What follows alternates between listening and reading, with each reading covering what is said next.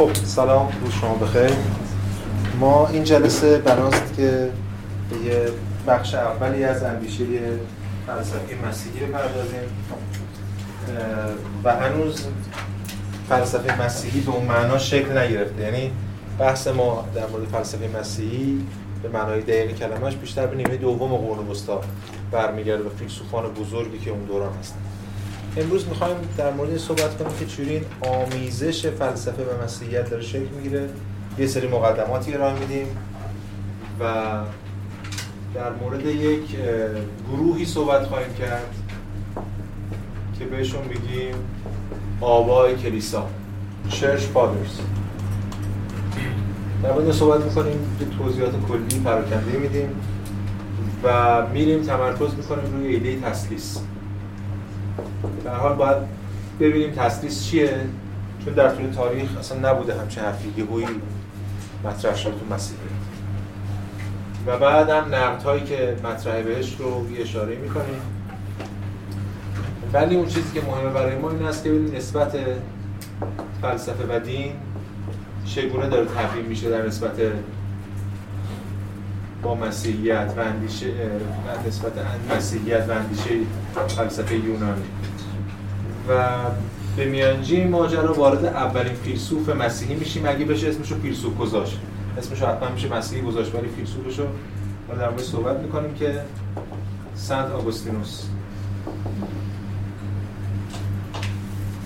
مربوط به قرن چهار و پنج میلادیه. و بعدش هم راجع به اندیشه های سن صحبت می‌کنیم و به چند تا مسئله کلیدی می‌پردازیم. مثل مسئله خدا مسئله تسلیس نزد سن مسئله خلقت که بعد پیوند می‌خوره با مفهوم زمان و در نهایت مسئله معنای خیر و شر. این نقشه راه امروز ما اصطلاح آبای کلیسا یه اصطلاح مهمیه و به نظرم برای شروع ما لازمه که یه آشنای اولیه بده پیدا کنیم. آب کلیسا به کسانی میگن که در پنج شیش قرن اول بعد از میلاد مسیح در پنج شیش قرن اول بعد از میلاد مسیح اینا شروع کردن در مورد آموزه ها و عقایدی که میشه به مسیح منتصب کرد. فکر کردن و بحث چرا ما اینجوری داریم در مورد صحبت می‌کنیم؟ به خاطر اینکه ما مسیحیت نداریم. قبلا اشاره کردم دوباره عیسی مسیح حالا عیسی که مدعی بود مسیحه اومد یه سری حرفایی زد یه سری کارایی کرد و بعد کشته شد. حالا به هر روایت که می‌خوایم کشته شد یا رفت یا هر چیزی. به حال خودش یک دین یا شریعت یا یک نظام عقیدتی رو ایجاد نکرد برخلاف موسی یا پیامبر اسلام دیگه. و به همین دلیل ظرف دو سه قرن آینده است که یعنی به دو سه قرن بعد از میلاد عیسی است که داره مسیحیت تازه شکل می‌گیره. ما امروز در مورد صحبت خواهیم کرد. از قرن چهارم به بعد از مسیحیت تازه می‌تونیم صحبت کنیم. خب به این دلیل به طرز خیلی عجیبی و بی سابقه ای در تاریخ ادیان حالا به ویژه ادیان ابراهیمی ما دچار فرقه گرایی میشیم در ابتدای مسیحیت یعنی کسرت عجیب و غریبی از ایده ها اولا اینا همه خودشون هر کدوم منتسب می‌کردن به یه حواری این حواری با مسیح ارتباط داشته حالا حواری هم که 12 تا. و حالا یکیشون رو حذف کنیم 11 تا. و اینا هر کدوم برای خودشون مباحثی مطرح می‌کنن. هر کدوم برای خودشون یه سری نوشته هایی دارن. خیلی هاشون برای خودشون یه انجیل دارن. و این کسرت یه کسرتیه که ما باید ببینیم چجوری مسیحیت رو از بطن این کسرت بیاد بیرون از این کسرت آموزه ها و یه درگیری دائم بین این فرقه ها هرچند در ابتدا این فرقه ها نسبت به همدیگه نگاه حذفی و سلبی ندارن. چون خودشون در موضع ضعف در دو قرن اول مسیحی ها در موضع ستم و ضعف و ظلمن. ادارهشون ظلم میشه. فراری هن، مخفی هن. هم رومی ها اینا رو دارن آزار میدن و هم به ویژه یهودیان دارن اینا رو آزار میدن. اما از این به بعد اینا قوی تر و قوی تر و قوی تر میشن تا دیگه تو قرن چهار شهر مسیحی داریم امپراتوری مسیحی داریم و در طول همین چند قرن میشه دید که چگونه مسیحیان از اقلیت تاریخ بارها همیشه تکرار میشه. یعنی یهودیان تازه قرن 20 تکرار شد. از اقلیت مظلوم به اکثریت ظالم بدل میشن. به وقتی دولت تشکیل میدن و سرکوبگر میشن و سایر روکردها رو سرکوب می‌کنن از اون طرف هم با فرق گرایی درون خودشون هم مبارزه می‌کنن. روکرد حزبی رو به اونجا بست میدن. که اگه دیده باشین این دقیقا حالا پیشنهاد حتما خیلی روایت هالیوودی از ماجرا. ولی فیلم آگورا این دقیقه رو نشون میده. مال آلخان روامنوار توی شمال افریقا همون اسکندری است دیگه. که چجوری مسیحا اول اقلیت هم بعد قدرت می‌گیرن و شروع می‌کنن تنش رو با فیلسوفان و الان اون به زندگی فیلسوف زنی. حالا خیلی دراماتیزه شده است و داستانی ولی به حال اون دقیقا نشون میده چجوری این تنش داره شکل می‌گیره. اینجا یه سری آدمایی هستن که دارن راجع مسیحیت یعنی ایده های اولیه مسیحیت رو دارن برمیسازن. یه سری آدمایی که فکر می‌کنن به اندیشه مسیحی به اینکه چجوری میشه این آموزها رو در کنار هم قرار داد. کسرتی هم هست. خیلی از این آقای کلیسا در ابتدا همین الان هم محترم هم برای مسیحیان ولی خیلیشون بدعت گذار محسوب میشن. بخاطر که دیگه از اینجای بعد مفهوم بدعت شکل می‌گیره دیگه قبلی هم خیلی بدعت گذار محسوب میشن. و ما اونجا کلی انجیل داریم کلی نوشته های مختلف داریم. مثلا ما مارکیون رو داریم که اول انجیل رو تولید می‌کنه به معنا که از انجیل چهارگانه که ما داریم فقط لوقا با نوشته های خودش اونا جناح antisemitism antisemitist مسیحی هستن. این رابطه مسیحیت و یهودیت هم یه رابطه مهراکین خیلی پیچیده است که از همون موقع تا همین امروز این وجود داره. یعنی یک گروهی از مسیحی هستن که مطلقا ضد یهودن همین مارکیون توی انجیل خودش اصلا عهد رو نسخ می‌کنه. و معتقد خدای مسیح بر علیه خود یهوه اومده. قیام کرده علیه یهوه. تا یهودیان مسیحی که همین امروز هم هستن دیگه می‌کردن که یهودیان مسیحی داریم یهودیان صهیونیست مسیحیان صهیونیست داریم الان. که این تنش ها رو شکل می‌گیره. به حال اون جناحی که بعدا میاد مطرح میشه یعنی گفتیم جلسه گذشته که مسیحیت در دست میره که چه جوری میشه این ماجرا خیلی بحث تاریخی داره که واردش نمی‌خوام بشیم. یعنی رویکرد پولسی یوحنایی گفتمان پولسی یوحنایی که مطرح میشه اونا در نهایت به مجموعه از نوشته ها رو جمع می‌کنن. خود پولس خیلی موثر توی ما خب پولس یه همون کسی که کل نامه هاش توی انجیل هست و اون رساله های یا نامه های پولس بین اون کنار هم قرار گرفته شده. خود پولس می‌دونه که اول مسیحی نبوده یک یکی از اون آزاردهنده های مسیحی ها بوده دنبال اینا می‌کرده اینا شکنجه می‌کرده خیلی مسیحی کشته و خیلی زیادی. بعد حالا یه تجربه حالا عرفانی داره. دیدم مسیح اومده یا حالا خوابی دیده که مسیحش میگه چرا انقدر منو آزار میده بعد تحول پیدا می‌کنه میاد چیز میشه میاد مسیحی میشه. در گفتمان پولس یوحنایی بالاخره در از قرن دو شروع می‌کنن دیگه بالاخره در اواخر قرن دو و اول قرن سه به این متنی می‌رسن که ما امروز میگیم انجیل. یعنی چهار تا از اون انجیلا رو میارن انجیل متا و مرقس و یوحنا و لوقا رو می‌ذارن هم دیگه. البته متا و مرقس و لوقا که اینا انجیلایی هستن که 90 درصدشون شبیه هم خونده باشین خیلی فرق نداره. یه انجیل یوحنا هست که بینا اضافه شده که منتسب به یوحنای حواری ولی خیلی مشکوکه به خاطر که این انجیل 100 سال بعد از میلاد مسیح نوشته شده و خیلی بعیده که اینو یوحنای حواری نوشته باشه. و بعد یه سری خود اعمال رسولان اضافه میشه بعد خود نامه های پولس بین و بعد یه سری رساله هاست و بعد در انتها مکاشفات یوحناست که یه حالت پیشگویانه داره در مورد آینده و آخر زمان که همیشه در طول تاریخ از همون موقع تا همین امروز هر اتفاقی میفته میگن آها تو همون اومده الان وقت آخر زمان مکاشفات یوحنا. همیشه این استفاده میشه از این که الان مکاشفات یوحنا اصلا ربطی به اون یوحنا داره اینم با جای بحث یعنی تردید جدی وجود داره که اصلا مکاشفات یوحنا رو یوحنا نوشته باشه. چون اصلا سبکش با انجیل یوحنا سبک نگارشش فرق داره. برای این مجموعه میشه انجیل. اما یه اتفاق مهمی که میفته این است که توی این گرایش پولس یوحنایی اینا فقط این انجیل رو که همین مجموعی از این چیزهایی که بهتون گفتم هست رو کتاب مقدس نمی‌دونن. بلکه کتاب مقدس رو تقسیم می‌کنن به دو بخش. کل اون کتاب قبلی رو هم میارن به اسم عهد عتیق. این انجیل یا اناجیل فعلی رو هم اضافه می‌کنن به اسم عهد جدید. این مجموعه اینا میشه کتاب مقدس. پس بنابراین نگاه پولس یوحنایی عهد عتیق رو فسخ نمی‌کنه. نمی‌ذاره کنار. بلکه اون یعنی مسیحیت رو یا انجیل اناجیل رو چون انجیل هم اینم بشارت دهنده بود این اشارتی میده که اون رو داره رستگار می‌کنه. اون رو داره فراتر میره ازش. به حال تو گو کل این گفتمان هایی که شکل می‌گیره و درگیری هایی که شکل می‌گیره پیروزی از آن این روی کرده که خب به حال ما دیدیم پیروزی هم فقط عقیدتی نیست. به بیان دیگه اصلا عقیدتی نیست. پیروزی کاملا سیاسی ما حالا یه اشاره هم می‌کنه ولی دوباره جزئیاتش نمی‌تونه بشه بلا سیاسی اینا چه جاهایی حتی چجوری هدفمند ترور می‌کنن چجوری کشیش های مخالف حذف میشن تا به مرور می‌رسیم به این گفتمان دیگه توی قرن 4 به اون قدرت نهایی می‌رسه این ماجرا.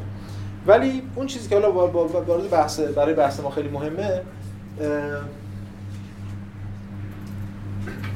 این آبای کلیسا رو به چند بخش تقسیم می‌کنه. بعضی این آبا تقسیم بندی های مختلفی دارن. بعضی آبای یونانی و لاتینی زبان. تقسیم بندی دیگه که میشه کرد این است که آبای قبل و بعد از شورای نیقیه. شورای نیقیه در 325 میلادی یه اتفاق مهمه. یعنی ما اگر از مسیحیت صحبت می‌خوایم بکنیم بعد از این شورا امکان سخن گفتن از مسیحیت رو چی ماجرا؟ ماجرا که برای امپراتور کنستانتین یکم که اولین امپراتور مسیحی تاریخه در این زمانی به حال مسیحیت آزاد می‌کنه. از مثل واقعی ادیان می‌تونن اینا ببرزن و تبلیغ ورزی کنن و تبلیغ بعد قصد تعمید که می‌گیره مسیحیت رو دین رسمی می‌کنه ولی سایر ادیان هم هنوز آزادن و بعد به مرور سایر ادیان ممنوع میشن مسیح تنها دین میشه. این همون گذار از مظلوم ظالم.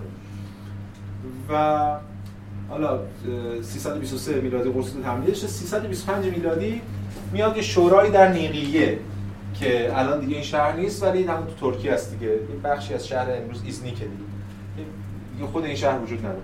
اونجا یه شورایی رو تشکیل میده و خیلی از این حالا آبای کلیسا یا اون در واقع افرادی که پدرانی که در مورد مسیحیتشان فکر می‌کنه کار می‌کنه اینا رو جمع می‌کنه برای وحدت بخشیدن به مسیحیت. رو به روشنی میشه نشون داد که چگونه این اتفاق برای هر دینی هر کسرتی میفته وحدت بخشی. ابتدا فرقه فرقه است. بعد برای که به مسیحیت برسیم یه قوی یکی از این فرقه به قدرت می‌رسه و بعد واقعا رو باید سرکوب کنه یا حذف کنه در خودش. اون به معنای وحدت مسیح. بهانه این شورا چیه؟ بهانه این شورا یک در واقع ادعای پدر آریوسه که مخالف تسلیس. پدر آریوس تسلیس رو رد می‌کنه یعنی در واقع اون سگانه خدای پسر خدای پدر و روح القدس رو رد می‌کنه. و مسیح رو مخلوق می‌دونه. نزدیک به اون روی کرده که معمولا تو ادیان سامی یا ابراهیمی وجود داره مسیح به یه معنا پیامبره. نه خدا نه اینکه خودش یه جور خدا باشه یا یه شکلی یه تجلی از خدا باشه به اون معنی که ما امروز میشنیم و توی خود مسیح هم می‌بینیم. استدلال های این رویکردهای مسیحی مسیح یهودی که رد می‌کردن تسلیس رو و اون موقع اتفاقا خیلی رواج داشت. استدلالشون چی بوده؟ استدلال این بوده که چون ببینید اولا اون انجیلی که خیلی داره روی پسر بودن مسیح تاکید می‌کنه انجیل یوحناست انجیلی که قلوب می‌کنه دیگه. اینا روی خود انجیل یوحنا شبهاتی وارد می‌کردن. و همچنین نشون میدن که توی حالا ما چند تا نمونهش هم می‌خونیم دیگه. نشون میدن که اصلا پسر بودن خدا که پسر بودن مسیح یعنی پسر خدا بودن یه چیز عجیبی نیست. خیلی موقع خدا در خیلی از جاها حالا مثلا باز تو خود عهد عتیق هست. این اصطلاح رو استفاده کرده. مثلا تو کتاب اول تواریخ باب 28 آیه 6 میگه که توی عهد عتیق داریم که به من گفت دو نقطه. پسر تو سلیمان اوست که خانه مرا و صحنهای مرا بنا خواهد نمود. زیرا که او را برگزیدم تا پسر من باشد و من پدر او خواهم بود حرف در مورد که یهوه قبلا هم این اصطلاح رو به کار برده که من پدر فلانی هم اون پسر منه یه نمونه های دیگه من یه نمونه دیگه فقط توی سفر خروج میارم ولی بازم میشه نمونه دیگه پیدا کرد چون که اینا بهش ارجاع دادن که مثلا باب چهارم آیه 22 میگه و به فرعون و به فرعون بگو خداوند چنین می‌گوید. دو نقطه. اسرائیل پسر من و نخست زاده من است. این از این. پس تو عهد عتیق نمونه هایی از این که پسر خدا است. از اون تو خود حتی عهد جدید یعنی تو خود انجیل هم میشه نمونه پیدا کرد که از این اصطلاح استفاده شده برای افراد دیگه.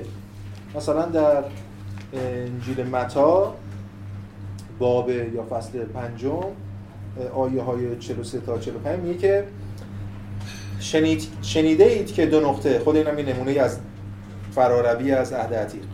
شنیده اید که دو نقطه. همسایه خود را دوست بدار و با دشمن خیش دشمنی کن. مسیح داره میگه. عیسی داره به مخاطبانش این گفتمان یهودیه. همسایت رو دوست بدار با دشمن خیش دشمنی کن. چشم در مقابل چشم. بعد عیسی میگه اما من به شما می‌گویم دشمنان خود را دوست بدارید. و برای کسانی که به شما جفا میرسانند دعا کنید. این حرفا که از دیگه شنیده به این وسیله شما فرزندان پدر آسمانی خود خواهید شد. چون او آفتاب خود را بر بدان و نیکان یکسان میتاباند و باران خود را بر درستکاران و بدکاران میباراند. پس شما فرزندان پدر آسمانی میشید. یا حتی توی این انجیل که این همه نقل می‌کنن بس حاشیه خیلی زیاد این انجیل یوحنا همون اول انجیل یوحنا تو فصل اول باب اول آیه 10 تا 13 میگه که داره در مورد خلقت به معنا صحبت می‌کنه میگه که او در جهان بود و جهان به وسیله او آفریده شد. اما جهان او را نشناخت. او به قلمرو خود آمد ولی متعلقانش او را قبول نکردند این داره مسیح رو میگه که اومد و اینجا مثلا دیگه قبول نکرد. اما به همه کسانی که او را قبول کردند و به او ایمان آوردند این امتیاز را داد که فرزندان خدا شوند که نه مانند تولدهای معمولی و نه در اثر تمایلات نفسانی پدر جسمانی بلکه از خدا تولد یافتند. پس حتی توی خود عهد جدید میشه نشون داد نمونه هایی که خداوند در مورد کسان دیگه هم پسر بودن رو تکرار کرده. و حتی ما همونجور که شنیدیم اون جمله معروف ایلی ایلی لما سبقتنی که توی دو تا از انجیلا هست که اون لحظه آخر در واقع قبل از مرگ قبل از که به صلیب مثلا کشته بشه عیسی مسیح میاد میگه که پدر چرا رهایم کردی؟ واسه این معنا نسبت تسلیس که این خودش خداست و تجلی از خداست و پسر خدای پدر خدای پسر اینا بر بی معناست تو این بحثا یا یه جایی تو یوحنا میگه نزد خدای خود می‌روم اون پس این نقدها علیه تسلیس خیلی خیلی مطرح بوده و جدی هم بوده. تسلیس یه آموزه کلیدی نبوده اصلا در مسیحیت اولیه.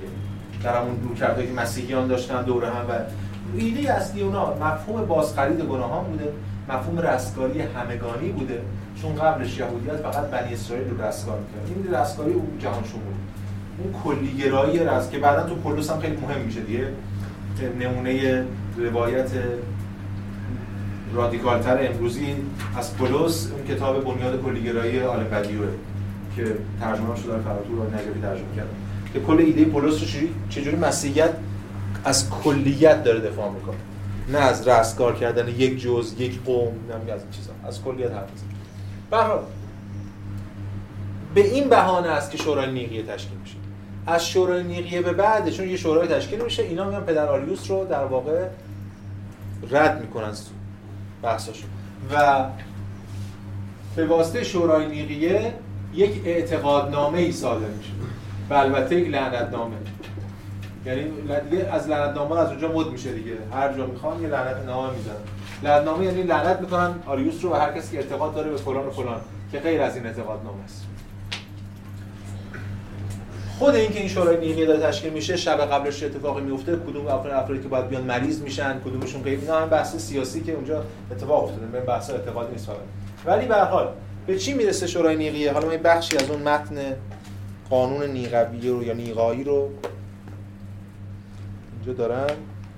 میگه که در نهایت به اینجا می‌رسه. عیسی مسیح پسر خدا مولود از پدر یگان مولود که از ذات پدر است. ببینید هی داره میگه پسر خدا.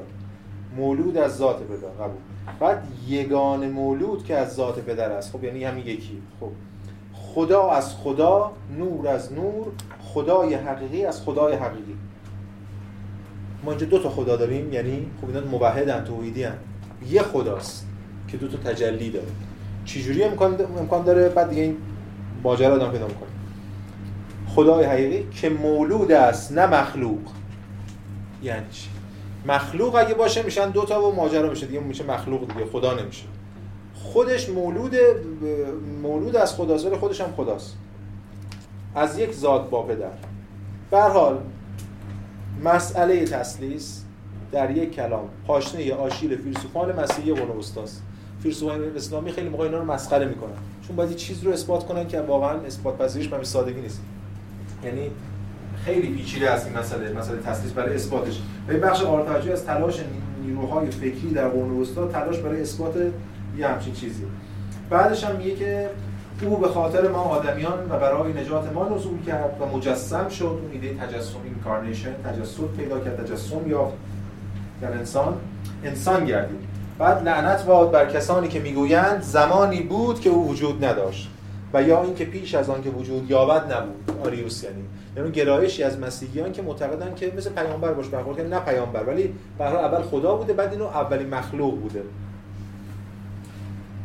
یا آنکه از نیستی به وجود آمد و بر کسانی که اقرار می‌کنند وی از ذات یا جنس دیگری است و یا آنکه پسر خدا خلق شده یا قابل تغییر و تبدیل است و اینجور چیزا.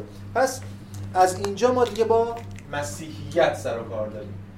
این اعتقادنامه میشه اعتقادنامه مسیحی که همه بعدها همه کلیساهای معتبر از ارتودکس روم شرقی تا کاتولیک روم غربی همه اینو به دست میشن بعدا تو اعتقادنامه های دیگه درگیری وجود داره ولی اعتقادنامه اول نیقیه چون چند تا شورا داریم در نیقیه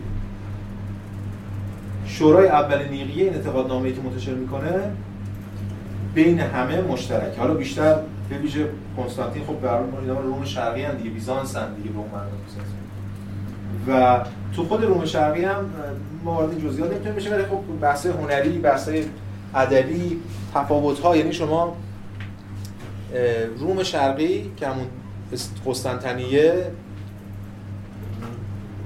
در قسطنطنیه حکم فرماست اون ایده مسیحیت اولیه. اونا با زبان یونانی در ارتباطن.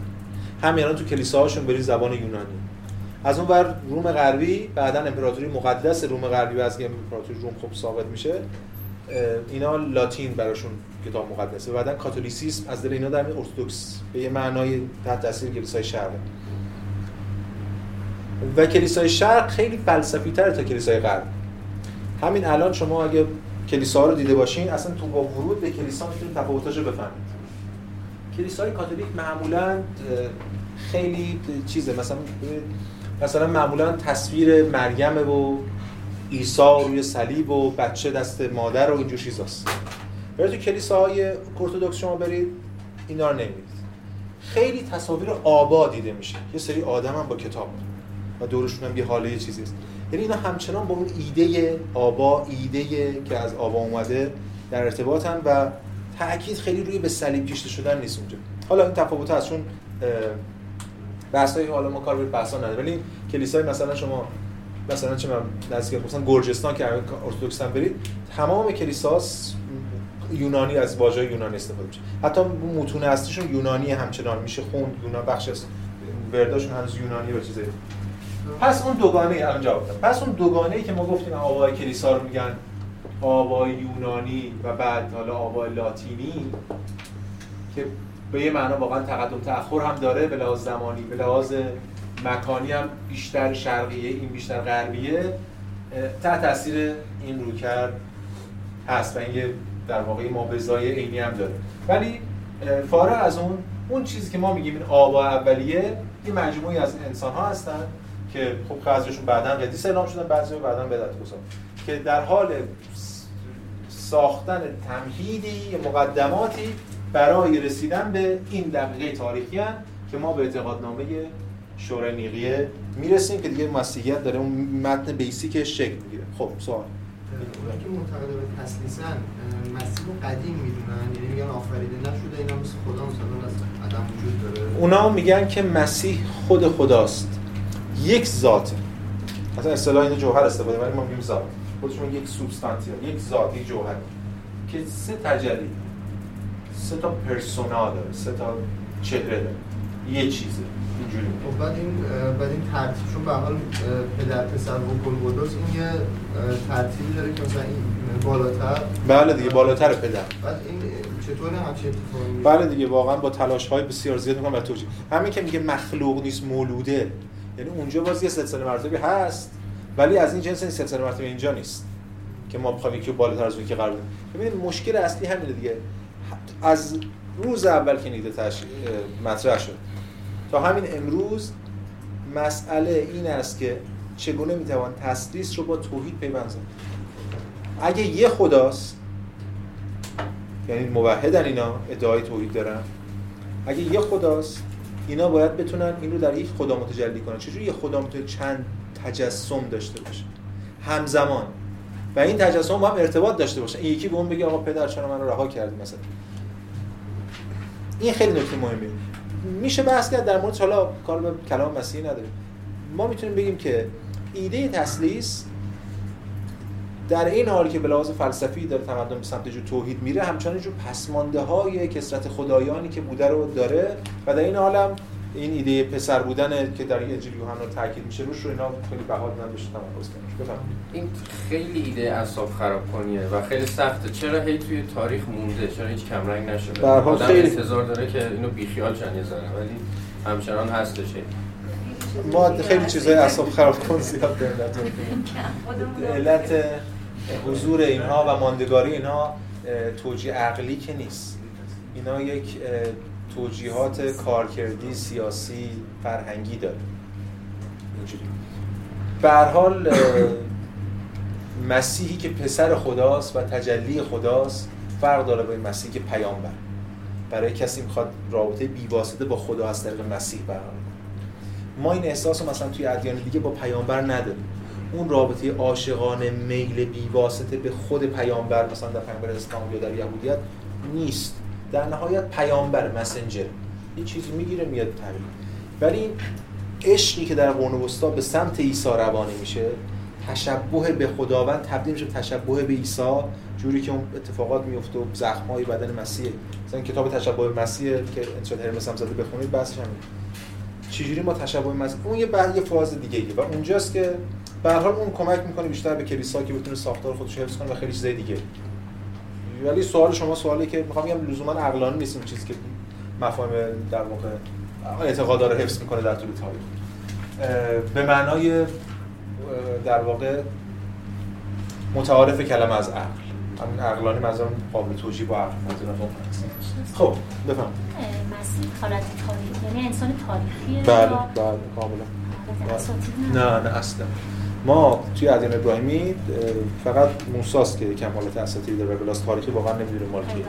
ولی مسیح بله اینا کاملا تاریخی هن. زمان دارن مورخان تصدیق می‌کنن. اینا حالا اینکه مثلا مسیح فلان معجزه رو کرده بهش نسبت دادن یا کردن یه بحث دیگه است ولی اینکه این شخص تاریخی بوده دقیقا در این تاریخ به دنیا اومده در اون تاریخ مرده اینا همه اثبات شده بلاس تاریخ یعنی یه جایگاه داره تو تاریخ. مال دوران به معنا پیش از تاریخ نیست. به معنی که بعضی از مثلا پیامبرای دیگه یا افراد دیگه ای رو مطرح می‌کنه. بسیار خوب.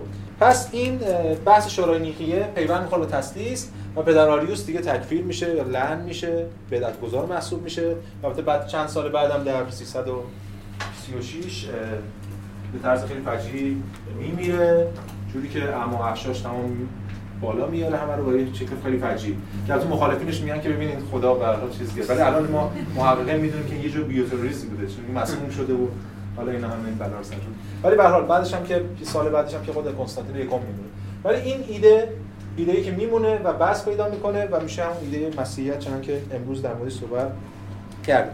برگردیم بحث خودمون. در مورد آبای کلیسا. حالا ما مسیحیت نمی‌خوایم ادامه بدیم. ما می‌خوایم از آبا برسیم به اون مس... مسئله اصلی خودمون در طول این ترم و همین جلسه. یعنی نسبت فلسفه و دین. فلسفه چه نسبتی با دین داره؟ میشه این ادعا رو مطرح کرد که و این توی ادیان بالا با بالا پایین باشه تو زخم مشترک که هر دینی در ابتدا دشمن فلسفه است. دین اساسا با فلسفه مشکل بود. ما یه دین داریم یه فلسفه. بزرگترین مشکل اینها خیلی روشنه. منبع مشروعیت. منبع مشروعیت احکام منبع مشروعیت عقاید منبع مشروعیت گزاره ها برای دین یه چیز دیگه است حالا بگیم وحی یا کلام مسیح یا هر چیز دیگه برای فلسفه عقل. و اینجا این تنش ایجاد میشه بین این دو تا. هر دینی در ابتدا دشمن فلسفه است. چون فلسفه بر دین عمل می‌کنه اصلا جدی نمی‌گیره چون که در مورد همون موقع هم, هم تو همین فیلم آگورام که گفتم ببین بخشش حالا داره در مورد این صحبت می‌کنه در ابتدای فیلم. ولی فیلسوفان اصلا مسئله تو جدی نمی‌گیرن تو شوخی می‌دونستن. این شاگرد فور... شاگرد افروتین فورفوریوس که یه سری آثار داره علیه مسیحیت نقداش به مسیحیت خیلی بالاتر تمسخرآمیزه. که مهملات چی؟ حالا صلیب دور صلیب بریم بشینیم کلی در مورد صلیب و شارلاتانیسم صلیب صلیبی اون حرف اصلا جدی نمی‌گرفتن و اینا رو مسخره می‌کردن در ابتدا. یه مش آدم بدبخت بیچاره و فقیری که مثلا دور به یه ایده دلشون خوشه و از این حرفا. اما بعد به مرور که مسیحیت قوی تر میشه بلا سیاسی قدرت پیدا می‌کنه فلسفه بیشتر سعی می‌کنه نقد کنه و تنش‌ها و تناقضاتش نشون بده و به همین دلیل به مسابقه بزرگترین دشمن مسیحیت مطرح میشه فلسفه. فیلسوفان کسانی که هر جا تونستن نقد می‌کنن شبهه میندازن در دل مؤمنان در دل افرادی که می‌خوان به مسیحیت بگیرند دارن شبهه میندازن و به همین دلیل مسیحیت در ابتدا کلا به مسابقه در واقع نهاد علیه فلسفه عمل آبا اولیه هم اینا آبای لاتینی اولیه مثلا مثل ترتولیان یا ترتولیانوس که به حال که آبا مهمه و تاثیرگذاره صراحتا علیه فلسفه حرف بزنه جمله معروفی داره که اورشلیم را با آتن چه کار کلیسا را با آکادمی چه کار که اصلا این چه ربطی داره به بحث ما؟ ما اصلا نباید به اینا هیچ وقت باج بدیم. اینا دشمنان ما هستن همواره دنبال شبه افکنی و نقدهای خیلی واکنش خیلی تندی نسبت به همین فیلسوفان یا اون کسانی که خودشون به فلسفه وابسته می‌دونن انجام میده. خود پولس جملات زیادی داره حکمت رو تقسیم می‌کنه به حکمت ازلی که مال مسیحه و حکمت انسانی که مال فلسفه یونانه و این همواره داره ما ما بعد از حکمت انسانی جدا بشیم. ما بعد از این در واقع روی کرده عقل محور انسانی جدا بشیم به سمت حقیقت بریم. و از طرف دیگه فراموش نکنیم برچسبی که همیشه می‌زدن به یونانیانی که در نهایت بتپرست و مشرک و اینا هستن دیگه. حالا یونانیان بتپرست نیستن ولی در طول تاریخ همیشه به میگن بتپرست. به خاطر اینکه خدایانشون مجسمه‌شون می‌سازن. ولی یونانی به اون معنا هیچ وقت بتپرستی نکرد. بله خب برای این تنش همچنان ادامه داره. اما یه اتفاقی میفته همیشه هم این اتفاق افتاده. میشه تو جهان اسلام نشون داد. دین همیشه هم در زمان شکلگیریش و هم بعد از اینکه مسلط میشه قدرت حاکم میشه در ضد فلسفه است. اما از یه جایی بعد دین میره سراغ فلسفه. برای چی؟ برای اینکه دین احتیاج داره به فلسفه. هم به لحاظ سلبی هم به لحاظ ایجابی.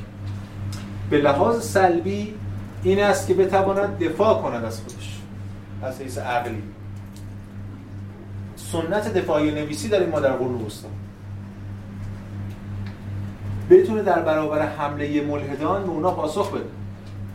به این معنا بخشی از خود آقای کلیسا اتفاقا تحت تاثیر خیلی جالبه تحت تاثیر سوفسطائیانه و میشه نشون داد بخشی از متکلمین در طول تاریخ تحت تاثیر سوفسطائیان نمونهش توی اسلام که امام محمد غزالی. از این جهت تحت تاثیر سوفسطائیانه که خود عقل رو نقد می‌کنه با خود عقل و میگه شما که رو هوایین پس آقا ما اینجا وحی پس درستی هر چیز یعنی تو حق نداری من نقد کنی تو بنیانی نه تو که رو هوایی. این رو که سوفسطائیگری رو اینا دارن بچه جدلی. اما مهمتر از اون فل دین نیازمنده بچه ایجابیه. ببین وقتی ما میگیم دین مسیحیت یعنی مسیح که دین نیورده. مسیح سری حرفایی زده.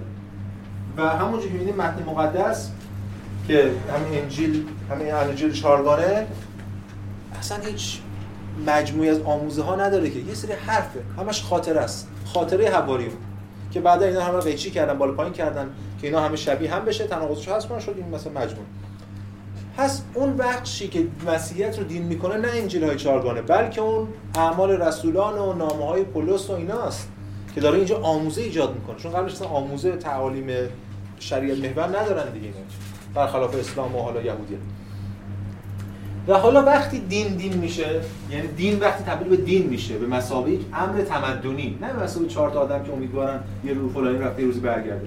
به مسابقه امر تمدنی به مسابقه نهاد وقتی دین میشه که بتواند از خود در مقام مجموعه منسجمی از آموزه ها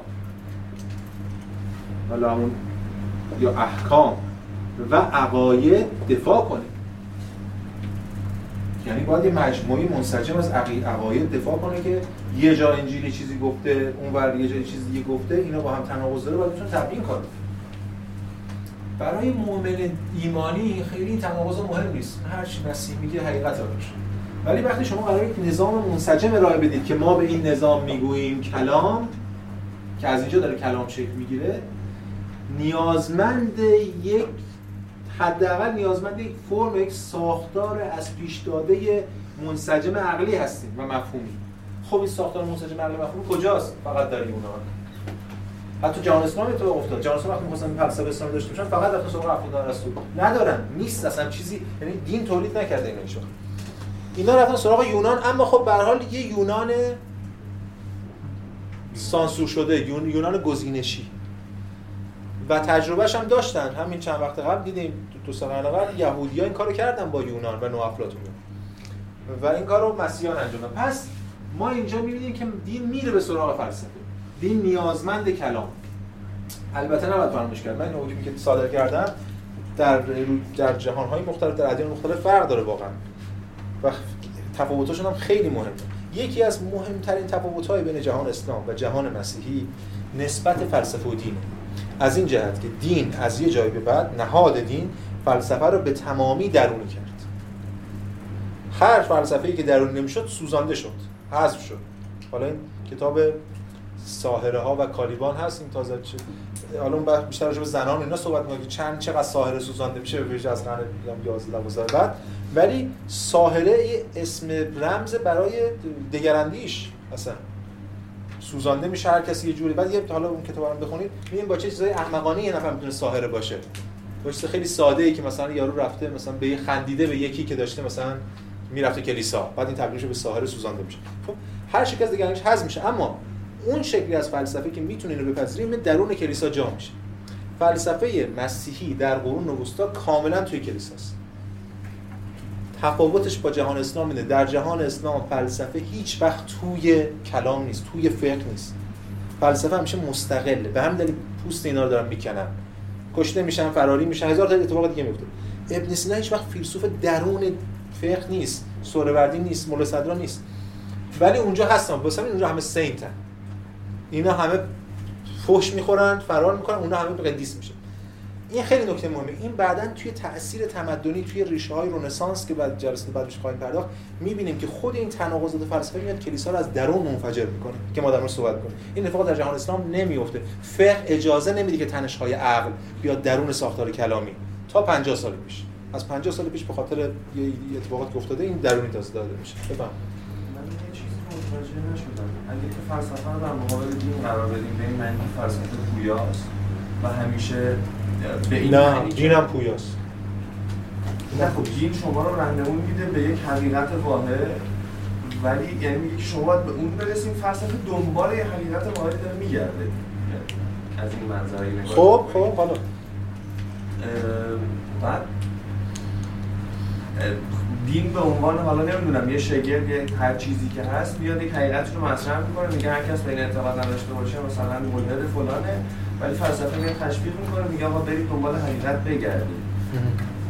خب. و توی تا اونجاش هم فهمیدم که گفتیم که دین نیاز داره به این فرایند عقلیه چون بالاخره حال زمان ملت سوال واسه شون پیش میاد باید پاسخ داده باشه به این سوالات ولی توی اسلام چرا فقه از فلسفه جداست؟ یعنی فقه که خودش منبع مستقل یه بحث منباره یه بحث دیگه یه واقعا الان جاش نیست بحث کنیم. بله ولی میشه بحث کرد یه مسئله است که چرا فلسفه در جهان اسلام درونی فقه نشد؟ یعنی هیچ وقت فقه کلام احساس نیاز نکرد که فلسفه رو درونی کنه از منابع فلسفه استفاده کنه برای مشروط بخشیدن به خودش. یکی از دلایلش برمیگرده به اینکه نظامی از آموزه های منسجم رو ما در توسط خود پیامبر وضع کردیم. شیوه مواجهه حکومت تشکیل داده نظام وضع کرده ایده داده آموزه داده احکام داده همه چی داده. اصلا قرآن زمین تا فرق داره با انجیل مجموعه از آموزه هاست که انسجام درونی داره. حتی حالا حتی شما به مرور شکل گرفته. ولی مسئله که در مسئله اینجوری نیست آموزه نداریم. رو حواس همه چی. یه سری حرفای زده مسئله قشنگ بوده رفته. بعد اینا داره آموزه رو شکل میدن برای اون شکلش احتیاج دارن به چیزی. اما این حرفی که من زدم فقط یه گوشه از پاسخه. واقعا بحث مفصلی که جاش اینجا نیست. تو جهان اسلام باید به یه روزی بحث کنیم به کسی که این کار باشه در مورد اون موضوع صحبت جای جاش اینجا نیست. یعنی واقعا ما مبانیشو نداریم اینجا ببینیم در جهان اسلام چه اتفاق افتاده بلاس تاریخی که خاطر اینه که انقدر با داستان خود اسلام فاصله داره فلسفه اسلامی. به هر حال ببینید به هر حال هیچ وقت ابن سینا از نظر که متکلم قدیس نمی‌تونه باشه. با همین دلیل مستقله. تهش میگه مواد جسمانی من نمیپذیرم. دیگه در بهترین حالتش میاد توی شفا میگه که آقا حالا به حال شاعر باید چیزی می‌گفته مردم بالا بترسن هر چی ولی نمیپذیره. یعنی این اینقدر استقلال داره نسبت به ولی اینجا همچین اتفاقی نیفتاد حالا ما جلسه بعد یه موقع وارد اون سنت‌های اسکولاستیک فلسفه قرون هم میشیم برای این فرصت. خب بفهم اینکه توی اسلام فلسفه و حالا مثلا خانشای دیگه مثل عرفان یا مثلا خود فرقانی هم اینا از هم دیگه همه جدا هن این اتفاق باعث نمیشه که نسبت به مسیحیت که شما میگید این درونی میشه در خود در واقع این خانش رسمی دائما یک انگار امکان پویایی توی اسلام از این لحاظ وجود داره که خانش های متعددی هی بیاد. یه دوره می‌تونه خانش عرفانی باشه یه دوره خانش که کاملا اتفاقا بله. ببینید من موافق شما هستم ولی از ما این مخاطره هم وجود داره. این که فلسفه اسلامی هیچ وقت نتونست نهاد سازی کنه. خیلی مهمه. چرا نمی‌تونه علم بسازه؟ چرا نمی‌تونه نهاد بسازه؟ به خاطر این فاصله گیری از نهادهای موجود دیگه همیشه فلسفه همیشه حاشیه و همیشه اپوزیسیون بوده و یه سری چیزایی مطرح می‌کرد. ولی به هر حال جای این بحث‌ها اینجا نیست الان. الان مثلا خود مثلا اینجوری تخیل خود انقلاب نمیشه واقعا مثلا یه محصولی از این نوع نگاه حالا به هر حال من میگم تو 50 سال اخیر اتفاق جدیدی افتاده. برای اولین بار فلسفه به معنی اومده تو حوزه علمی. پروتستانتیسم یه پیشروی یعنی تو 50 سال اخیر حوزه صدها سال جلو افتاده. اصلا نباید نبینه آدم این رو. این که خیلی مهمه. یعنی فلسفه ما الان داره تو حوزه اسفار می‌خونن. من 50 سال پیش یارو به انبردست برمی داشتن کتاب اسفار رو بخاطر که نجسه همینجوری بود دیگه. یعنی معروفه مثلا اینکه اتفاق اینجا افتاده خیلی به صورت پیشروی داره عمل می‌کنه و ثمرات هم حتما خواهد داشت. ولی به هر حال هر پاسخی من به این بدم جواب بدم به این فرصت شما بدم یک جانبه خواهد بود و من داره ترجمه میدم واردش نشه من بعد یه سامان دیگه بدیم شاید یه روزی لکچری بشه گذاشت یه سری آدمای دیگه هم بیان از روکر خودشون هر روز مطرح کنن. برمیگردیم به مسیحیت. من می‌دونم همه دغدغه‌های اسلامی داره ولی بعد بله. پس اینجا آبای کلیسا به اینجا می‌رسه و ما حالا میریم سراغ به واسطه نسبت دین و فلسفه میریم سراغ مهمترین دقیقه در آبای کلیسا یعنی سن آگوستینوس. که در این حال که جزء از آب جزء آبای کلیساست به یه معنای محدودی که من در موردش صحبت می‌کنم میشه بهش گفت فیلسوف. هرچند خودش خودش رو فیلسوف نمی‌دونه. ببین اینا فرق دارن با فیلسوفایی که هفته بعد در موردش صحبت کنیم که واقعا فیلسوفن دیگه تو ساعت فلسفه. اینا یه بدبینی به فلسفه دارن. تحت دست همون بدبینی مسیحیت اولیه. ارجاع میده سن آگوستین به پولس که میگه آقا مسیحیت چیز فلسفه خائن فلسفه خطرناکه فلسفه دشمنه. و سن آگوستین صراحتا میگه میگه من می‌دانستم از همون آغاز که فلسفه رفیق نیمه راه. به فلسفه نباید اعتماد. کرد اینا رو میگه صراحتا ما می‌خوایم از پس تو این جلسه ادامه جلسه ما می‌خوایم از این در مورد این فیلسوف صحبت کنیم. فیلسوفی که به فلسفه بدبینه. و به این معنا خودش رو فیلسوف نمی‌دونه خودش رو اسقف می‌دونه. اسقف اون شهر هیپو سن آگوستین همونجوری که می‌بینید در قرن 4 و 5 میلادیه. فرقش با سایر آبای کلیسا که این زمانیه که مسیحیت دیگه به قدرت رسیده نفوذ کرده و رواج پیدا کرده در شمال افریقا در خود اروپای میانه. اینورم که خب به حال شرقی رو هم که در اختیار داره اون روکل ارتدوکسش داره بس پیدا می‌کنه. و دیگه تحت آزار و اذیت نیستن اینا امکاناتی دارن بشینن فکر کنن آثار مختلفی مدون کنن. و اینجاست که سن آگوستین. سن آگوستین خودش مادرش مسیحیه. ولی خودش مثل پدرش پدرش مشرکه دین رومی داره. خودش هم اعتقاد نداره مسیحیت. بعد یه زندگی خیلی پرفراز هم داره. یه دوره میره مانوی میشه. یه دوره میره شکاک میشه شکاک آکادمی. و بعدش هم برحال با توجه به همین داستانا که توی کتابش هم اومده که توضیح میده موردش بعد در نهایت میره نوافلاتونی میشه و بعد آخرش هم مسیحی میشه. بعد میگرده به دین اصلیش و بعدش تازه غسل تعمید می‌گیره. خیلی دیر. 32 سالگی در واقع مسیح میشه. و بعد در 43 سالگی اصلا اسقف اون شهر هیپو میشه و تا آخرش هم دیگه اونجاست. معروف ترین کتاب سن آگوستین. خب کتاب اعترافات. این کتاب اعترافات 13 تا دفتر یا 13 تا کتابی که 10 تای اولش زندگی سن آگوستینه. اعترافات هم که میگه هم کانفشن دقیقا به معنای مسیحی کلمه. یعنی سن داره در خدا رو مخاطب قرار میده و داره اعتراف می‌کنه زندگیش ده تا دفتر اول زندگی نامشه. واقعا توی متون قرون وسطایی جز جذابترین متونه. این و یکم اون کتابی که متأسفانه ما اینترنت نمیشه در صحبت کنیم هم مال همین دوره است که بعد تسلای فلسفه بوئتیوس که تو زندان می‌نویسه و بعد ادامهش می‌کنه. پس این ده دفتر اولش بچه ادبی داره و از طرف دیگه هم بچه سیاسی اجتماعی تاریخی داره. یعنی برای اینکه ببینید تو اون دوران چی میگذره تو این این شهر اون شهر میره یه دوره میره تو کارتاژ. کارتاژ جایی خب خیلی مهم اون دوره برای چون میشه شمال غرب آفریقا و به خاطر اینکه مناطق بندری داره و مسیر کشتی تجاری خیلی شهر پولداریه و با روم درگیر و شکست می‌خوره. و اونجا حتی در مورد تجربه جنسیش تو کتاب می‌نویسه داره اعتراف می‌کنه دیگه.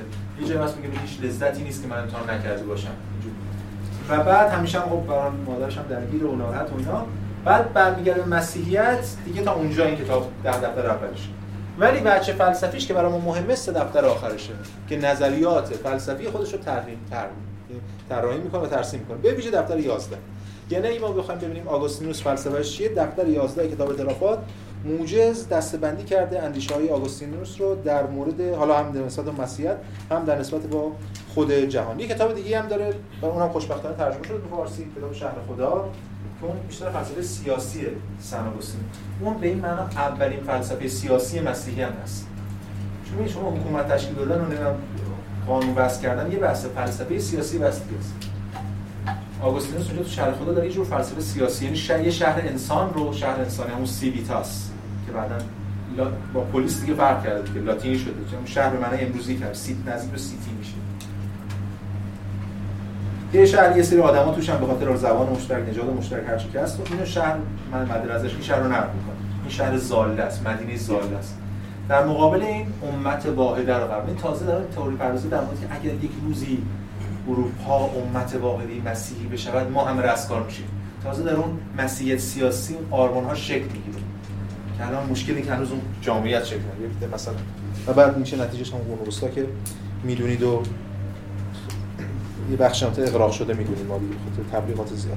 خب پس این کتاب شهر خداش که به کنار کارو بهش نداریم. در مورد کتاب اعترافات ما می‌خوایم امروز همون که بعد داده بودیم اندیشه آگوستین رو بر اساس کتاب اعترافات با ارجاع به کتاب اعترافات در توان اون تبیین کنیم. به حال آگوستین گفتم نسبت به فلسفه یکم بدبینه بی‌اعتماد اما از طرف دیگه خب به حال ما فیلسوف میدونیمش و واقعا فلسفه ورزی هم کرده. هرچند نه اونجوری که فیلسوفان بعدی فیلسوفه. افلاطون بزرگترین فیلسوف می‌دونه استدلال می‌کنه که اگر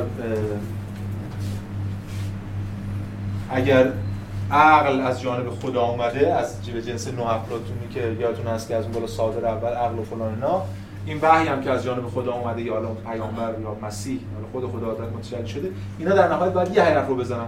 پس دین و فلسفه از پیش یکی هم همون حرف که یهودی ها می‌زنن یا حتی خیلی دیگه می‌زنن. و مگر نه اینکه این این جمله نقل مضمون عبارت سناگوستینی که مگر نه اینکه فیلسوف یعنی دوستدار دانش. خب خدا هم که حقیقی ترین چیزه از بزرگترین فیلسوف دوستدار خداونده اینجا پیوند خوردن اون ایده کلیسا و فلسفه اینجا روشن توی اندیشه های خب ما بر اساس همین اندیشه های سناگوستین و همچنین بحث های دیگه ای که مطرح خواهیم که در جلسات بعد می‌خوایم به اون پروبلماتیک های اصلی فلسفه مسیحی بپردازیم. هر فیلسوف مسیحی باید بیاد در مورد این چهارتا ابراز نظر کنه و توجیه کنه رویکردهای دینی رو. کار فیلسوف دینی سختترین کاره.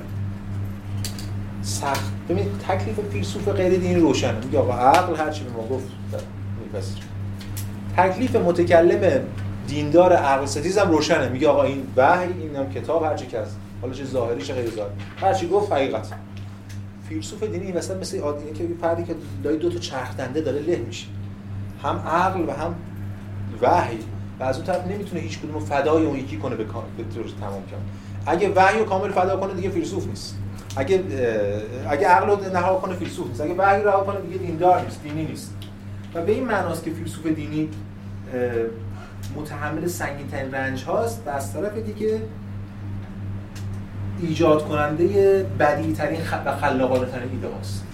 چون در فشار فکریه که حالا همیشه تو فلسفه میگم میگم هیچ فکری هیچ ابداعی لحاظ فکری هیچ کشفی همینجوری اتفاق نیفتاده. همیشه به واسطه ضرورته. ضرورت من, من حالا معنی تاریخش به کنار که به اونم قائلم معنی استرار وقتی که انسان تحت استرار شدید شدید یک جامعه تحت استرار شدید مجبوری راه جدیدی باز کنه. بعد میره کشف جدیدی اختراع جدیدی راه دیگه باز کنه در اندیشه هم همینه. استرار اینجا دو, فیلسوف دین دچار یک جور فشار مضاعفه و به همین دلیل یه اندیشه های خلاقانه رو ایجاد می‌کنه که بعدها خیلی به درد ما می‌خوره. یه نمونهش هم سن که می‌دونی که دو تا اندیشه خلاقانه هم داره. اما فارغ از این هر فیلسوفی باید در مورد اینا نظر بده. یک خدا. چیه؟ و اثبات وجودش. یعنی به بیان دیگه. اثبات وجود و صفات خداوند. یعنی خدا اولا اصلا هست یا نه؟ اثبات باید بکنه. و ثانیا یعنی اینکه چیه؟ چه صفاتی داره؟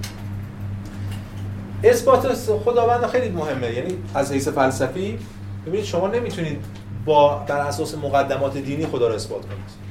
این مضحکه دیگه اثبات نیست. که اون پیشفرض دینی دیگه از پیش خدا رو پذیرفته. اثبات خدا این همیشه بر اساس مقدمات خارج از دین اثبات خدا برای کسانی که به خدا اعتقاد ندارن.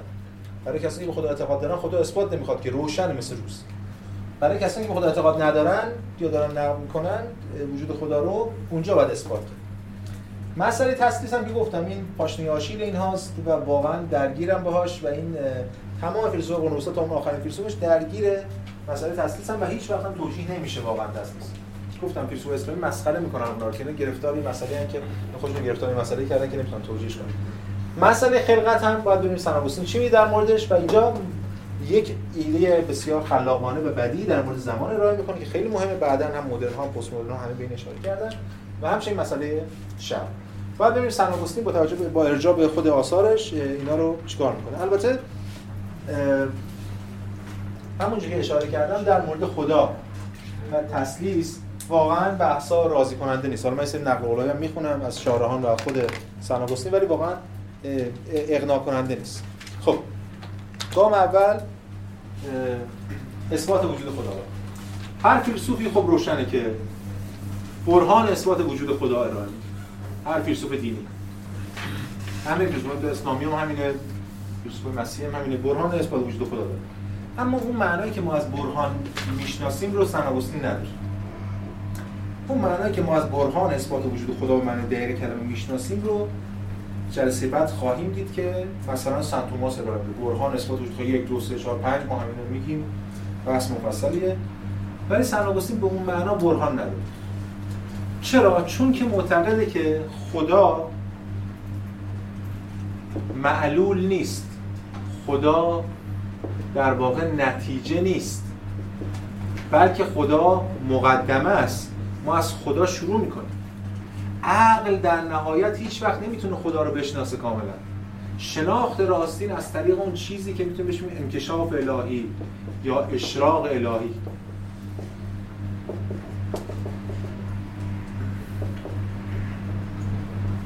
Divine Illumination اشراق الهی در نهایت گرایش عرفانی داره ما حالا بعدا تو وسطایی دو, دو, دو, نیمه دوم بریم جلسه بعد می‌بینیم بعدا در نیمه دوم قرن وسطا قرن 11 12 13 14 اینا دو گروه میشن دومینیکن ها و فرانسیسکن ها حالا فرانسیسکن ها به فرانچسکو آسیزی ارجاع میدن ولی در واقع تحت تاثیر آگوستین هست.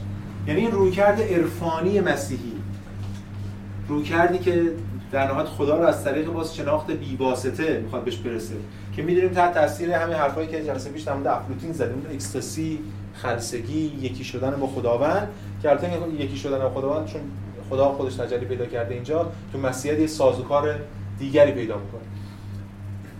به همین دلیل اثبات وجود خدا برای آگوستین راضی کننده نیست. ببینید کابلستون من نمیبردم اون جلد شد کابلستون جلد دو تاریخ فلسفه‌اش صفحه 90 میاد بحث می‌کنه مفصل. در مورد اینکه انگار یه جور برهان لمی داره ارائه میده سن آگوستین.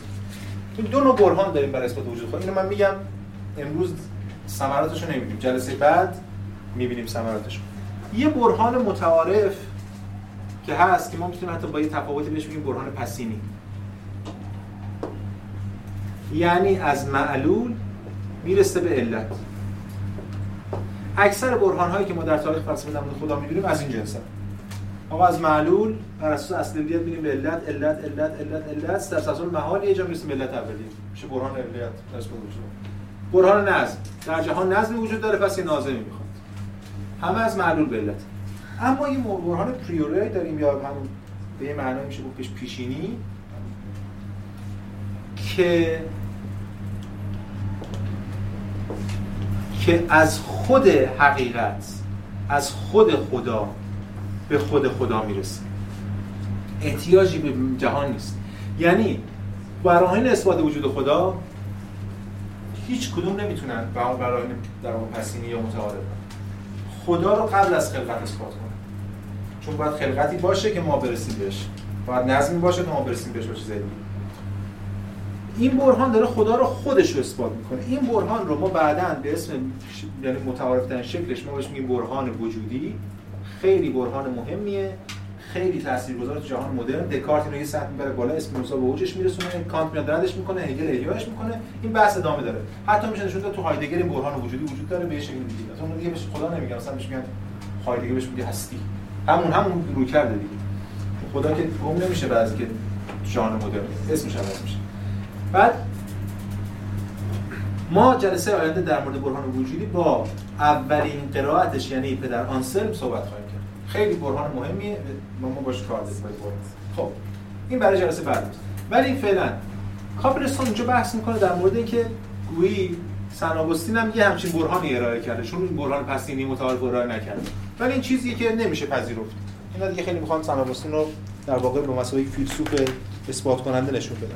اون چیزی که برای مهمه اینجا تو این نسخه خلاصه تاریخ فلسفه قرون وسطا کابلستان که دکتر اولیا ترجمه کرده میگه که حقایق ضروری و ثابت موقوف به مبنای سرمدی جمعی حقایق یعنی خداوند است. تمام حقایق حرف آگوستین تمام حقایق ضروری و ثابت همه مبتنی بر خداوندند خداوند تصدیق کننده و تضمین کننده هر حقیقتی. ما چیزی خود خدا رو می‌خوایم به حقایق اثبات کنیم؟ هر شکلی از اثبات دوره. حرف سن آگوستین اینه. به بیان دیگر وجود حقایق سرمدی که بر ذهن آدمی تفوق دارند حاکی یا کاشف از وجود موجود سرمدی است که همانا خدا می‌باشد. آگوستین براهین متعددی در اثبات وجود خدا میآورد ولی طریق استدلال مورد علاقه او همان طریقی است که استوار است بر این هم که ذهن آدمی حقایق سرمدی را در مییابد. به یه شکلی با همون divine illumination illumination. هرچند بعضی هم گفتن که چون که کاپلستون اشاره کرده و دیگران اشاره کردن که اون برهان دکارتی میاندیشم پس هستم و اولین بار آگوستینوس مطرح کرد. توی یه جایی میاد میگه شک می‌کنم پس هستم از این رو زده. ولی ما کاری نداریم چون اون روندی که داریم پیش میریم ارتباطی به این بحث‌های پراکنده نداره. این یک نکته. نکته دوم در مورد تسلیس که بازم گفتم راضی کننده نیست. تمام تلاش سن آگوستین اینه که بتونه این نشون بده که چجوری یه چیز چند تا چیزه در این حال یه چیزه. یعنی خدا چجوری چند تاست در این حال که یکی. اولا تلاش می‌کنه نشون بده که بین خدای پدر و پسر تمایز نیست. یعنی در یک آنن همشون. مثل مثال که خودش می‌زنه مثل نور و شعله. تمایز نیست اینا همزمانن. در یک آن اتفاق میفتن ولی یه رابطه درونی هم با هم بیارن اما در نهایت سن تسلیس رو یک امر تعبدی می‌دونه و صراحتا هم این رو میگه. و به همین دلیل هم همونجور گفتم خورسن کننده نیست برانی که در دفاع از اون میاره. دیگران هم تمسخر می‌کنیم. اما اون چیزی که ما مسیری که طی کردیم تا حالا و الان می‌خوایم این رو بچسبونیم همه حرفا که الان زدیم رو به سنتی که تا حالا طی کردیم از یونان تا جلسه گذشته مفهوم خلقته. خلقت خیلی نکته کلیدیه. سنابوسین در مورد خلقت یه سری ایده های خلاقانه داره که از آن خودشه و داره اولین گام ها برای فلسفه دینی رو به معنای ابراهیمی کلمه رو بر اساس با ادامه در ادامه سنت فلسفه یهودی برمی‌داره خلقت یه سری مشکلاتی داره. وقتی ما خلقت صحبت می‌کنیم یه سری مسائلی مطرحه.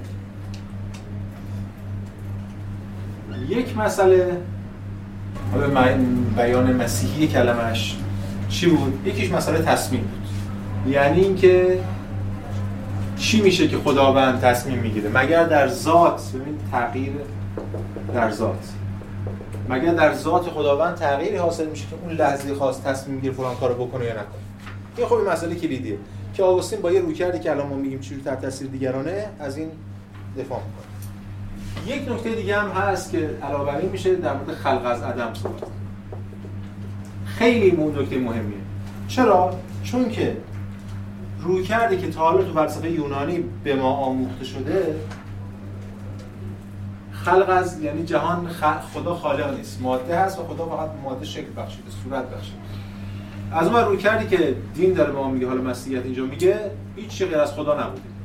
این مسئله خلق از عدم خیلی مشکلات ایجاد می‌کنه چون هم رویکرد یونانی و هم رویکرد مسیحی و بعد اون سند در کنار هم دیگه قرار بده ببینید یه نقل قولی از خودش بخونیم بعد شروع کنیم به توضیحات یعنی الان از اینجا تازه بچه فلسفی جلسه امروز قرار از الان شروع بشه تو این چند دقیقه هست. ببین توضیح چجوری میده چه توجیهاتی ارائه میده برای مسئله خلق زدن سن در دفتر 11 اعترافات میگه که گفتیم کتاب خطاب به خداست. اما تو چگونه آنها را خلق می‌کنی؟ چگونه آسمان و زمین را آفریدی؟ آشکارا در آسمان یا بر روی زمین نبود که آنها را خلق کردی و نه در هوا یا در زیر پا چرا که اینها پاره از قلمرو آسمان و زمینند.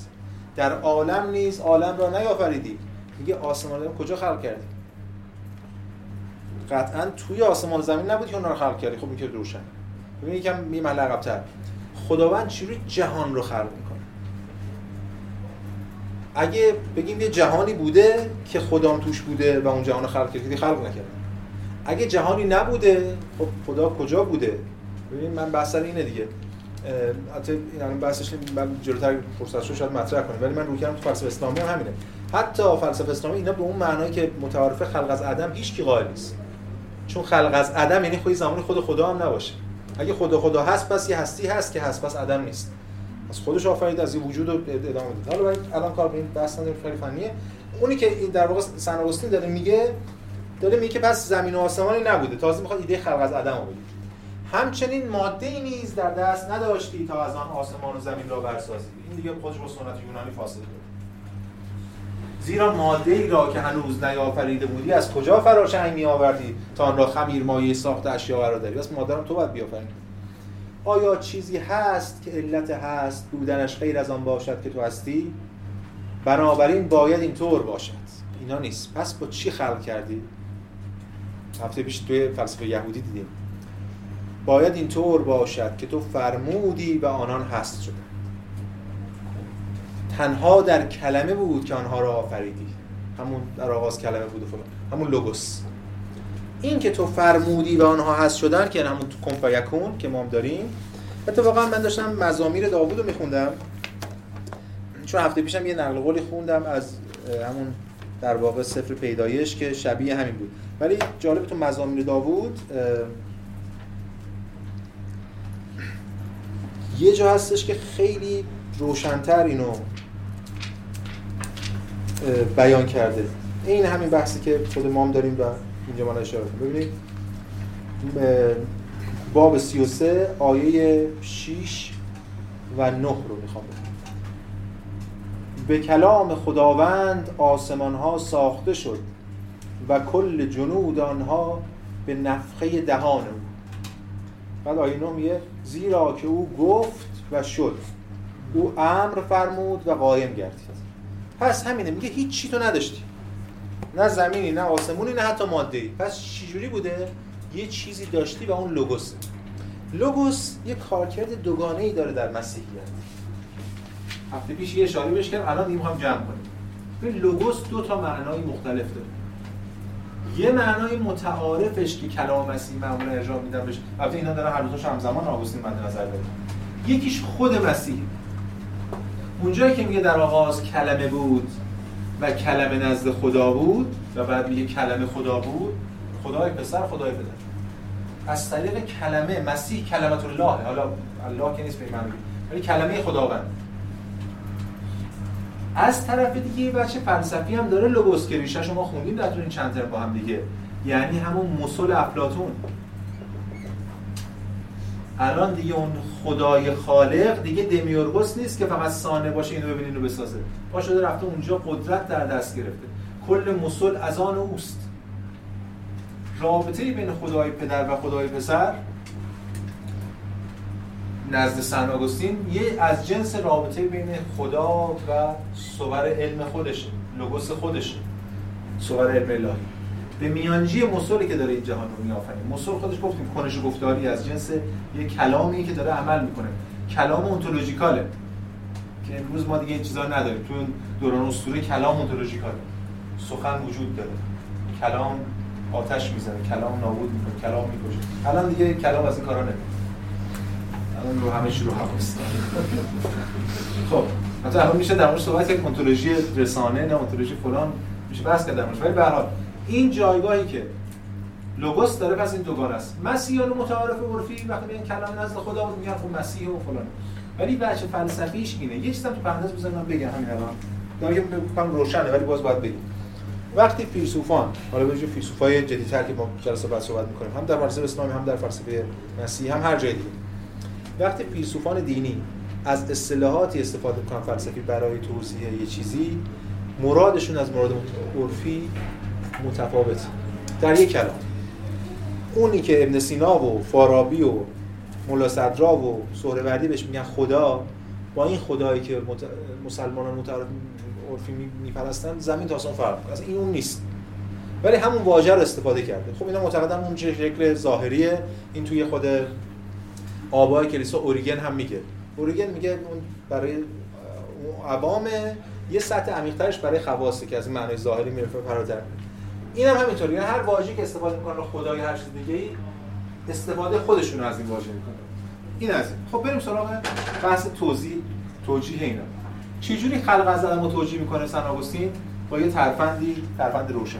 میگه که دقت کنید میگه که ارسطو می‌گفت افلاطون اینا یونانیان به طور کلی حالا مشخصا با ترمینولوژی ارسطو می‌خوام پیش بریم می‌گفت عالم یه ماده وجود داره و این ماده شکل بهش داده. حالا هر چی هست. محرک سانه هر چی هست. این ماده چی برای ارسطو؟ هیولا. هیولای اولا. این ماده است. سوال هیولای اولا یا وجود داره؟ خودش؟ نه. شی باید همواره ماده و صورت باشه. پس هیولای اولا وجود نداره. پس هیولای اولا خود عدم خلق از عدم توجیه شد. با گفتمان یونانی. تو با کلک و ترفند دیگه ولی به حال. درسته که ماده هست اما اون ماده که هیولاس هنوز صورت نداره پس هنوز وجود نداره پس عدمه. وقتی عدمه خدا از اون عدم اومده خلق کرده این یه ترفند یعنی ایده خلق از عدم رو می‌تونه توجیه کنه با فلسفه یونان که اتفاقا ما مطالعه می‌کردیم یا می‌گفتیم همواره ماده گراست. این دقیقاً بر اساس همون رو کرد با یه در واقع ترفندی سعی می‌کنه که این خلق از عدم رو توجیه کنه. ببینید خلق از عدم در مقابل خلق از ماده است. این میگه هیچی نیست اون میگه ماده است. حالا سوال این ماده که شما میگه ماده است مگه هیولای اولای ارسطو یه چیزی بود؟ و هیچی نبود دیگه شی بود. شی وقتی که وقتی شی میشه باید صورت بگیره. وقتی که شی نداشته باشه ماده محض قوه محض پس صورت نداره پس نیست پس عدمه پس خداوند یعنی همون گفتمان ارسطویی فقط به جایی که اسم ماده رو بذاره جای عدم جای ماده خودش عدم و دیگه کسی صداش هم در نمیاد چون خلق عدم اثبات شد. حالا ما اینا رو نمونه اینو خواهیم دید. حالا تو خود برهان وجود جلسه بعدم می‌بینید فرض اشتباه چه فرض بالقوگی و بالفعل داره در واقع اصلا بحثش این نیست. میگه آقا اصلا همونی که شما می‌فهمید من می‌خوام بپذیرم. ببین تلاش اینا برای اینکه یه بار دیگه من بگم یک قاعده فلسفی یونانی و یک قاعده وحیانی. اینا رو قرار با هم منطبق کنه شما برمیاد میگه آقا اینی که الان در نهایت در اومد اون قاعده اولی وحیانی نیست تا اینم میگه نباشه. ما داریم واژه ها رو تغییر میدیم. مثلا من پرانتزو گفتم. گفتم کلماتی که استفاده می‌کنن با اونها متفاوته. خلق ازدن به این معنی که من باشم فقط این یعنی خدا باشه فقط هیچ چیزی دیگه نباشه. اینم هست اون واقعا هیچ چیزی دیگه نیست ولی هیچ چیز بالفعلی نیست. ولی بالقوه هست. کسی اصلا سر بالقوه بحث نداره اینجوری. ولی مهم اینه که مهم اینه با این ترفند این ترفند نیازمند یک نبوغ فلسفی ناشی از استرالی که گفتم ایجاد کرده بین این دو گفتمان یونانی در واقع مسیح در مورد ذات و تصمیم بازی ایده خلاقانه ای داره آگوستین. تغییر در ذات. خلقت چجوری رو اینجوری نیستش که زمان نقل قولش هم بخونم خب. این طرفا بعدا متفکر دیگه مثلا حالا بجید تو جهان اسلام ابن سینا اینا اینو واقعا خیلی خوب بس ولی فعلا این ایده اولیش اینجاست. حالا نه قول این از کتاب خونه می‌خونم ولی ایدهش اینجاست. به مشکل چی مشکل بود که می‌گفتیم که اگر خداوند جهان رو خلق کرده مثلا چی شد که جهان رو خلق کرد؟ حالا تغییری در ذاتش به وجود اومد. چرا این لحظه خلق کرد؟ چون ده دقیقه پیشش خلق نکرد؟ حالا کاری که آگوستین می‌کنه چیه؟ اینه میگه که زمان زمانمند بودن و زمان ذاتی جهان. خداوند زمان رو با جهان خلق کرد. چون خود خدا فرا زمان. زمان نداره. تغییر نداره قبل همه گفتن به همین دلیل خودش که زمان نداره. پس وقتی که خلق کرده جهان رو خود زمان رو هم با جهان خلق کرده. پس دیگه نمی‌تونی بپرسید چقدر ده دقیقه قبل چیکار می‌کردی. اصلا زمانی در کار نیست پس دیگه تغییر در ذاتش تغییر لازمش زمانه این زمان نداره اصلا. فرا زمان. ببینید با آفرینش موجودات زمان نیز خلق شد. به این معنا که زمان با خلقت به وجود می آید و قبل از آفرینش زمان وجود نداشته است. خداوند به سبب سرمدیت همیشه حاضرش قبل از زمان و تمام موجودات وجود داشت او فراتر از آینده نیز هست. چون چیزهایی که در آینده واقع می شوند گذشته نیز می شوند ازشون رد میشه. در حالی که خداوند همیشه همان همان است و هست و سالهای او در حال گذر نیست. یعنی او موجود تمپورال نیست. اترناله وقتی امر اترنال سرمدی یا جاودانه یه مباحث زمانی تغییر زمانی روش تاثیر نداره. خب حالا این کاری که اینجا سناگوستی می‌کنه باعث میشه برای توجیه این و همچنین توجیه مسائل دیگه مشکلات دیگه که یکیش اینه که این مشکلی که وجود میاد این است که اگر خداوند آگاه یا دانای مطلقه یعنی ازلی ابدی داناست یعنی از ابتدای خلقت تا آخر خلقت رو می‌دونه آیا این منجر به جبر نخواهد شد؟ ببینید وقتی من به دنیا میام خدا از ازل می‌دونه که من تا آخر عمرم چیکار می‌کنم. من می‌تونم کار دیگه بکنم؟ که یه شکل از جبره. ولی خب مسیحیت خیلی با جبر به این شکل مشکل داره. چرا؟ وقتی فردا خیلی یارو نمی‌تونن بگن چرا این کار کردی. مسئله ایشون بحث بازخواست و پاداش و جزا و اینا به خاطر اعماله باید مسئولیت فرد فرد مسئولیت مسئولیتش بپذیره. به لحاظ جوهری باید شکل از اختیار توجیه بشه. سوال اینه که آیا من ببین جواب در دست اینه که آقا خدا نسبت به اختیار تو هم آگاهه و می‌دونه چه انتخابی می‌کنه. ولی اصلا توجیه درست نیست چون که من نمی‌تونم غیر از اون چیزی که اون از پیش می‌دونه. یعنی دانش خدا ضرورت من. راهکار آگوستین چیه؟ راهکار خلاقانش گفتم.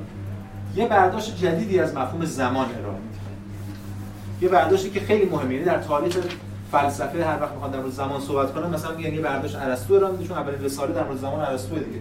اولین رساله فیزیک ارسطو نوشته این فصل هم اسم زمان. و بعد آگوستینه بخاطر یه برداشت جدیدی ارائه میده از زمان بعد دیگه. چی میگه؟ آگوستین اینو میگه. میگه که زمان اگر در مورد حقیقت زمان صحبت می‌کنیم اگر زمان رو مثلا که حقیقت حال واقعیت در نظر می‌گیریم زمان چیزی غیر از زمان حال نیست. گذشته که نیست. گذشته کو؟ آینده کو؟ زمان حال فقط حقیقت. به همین دلیل ما در واقع فقط زمان حال داریم.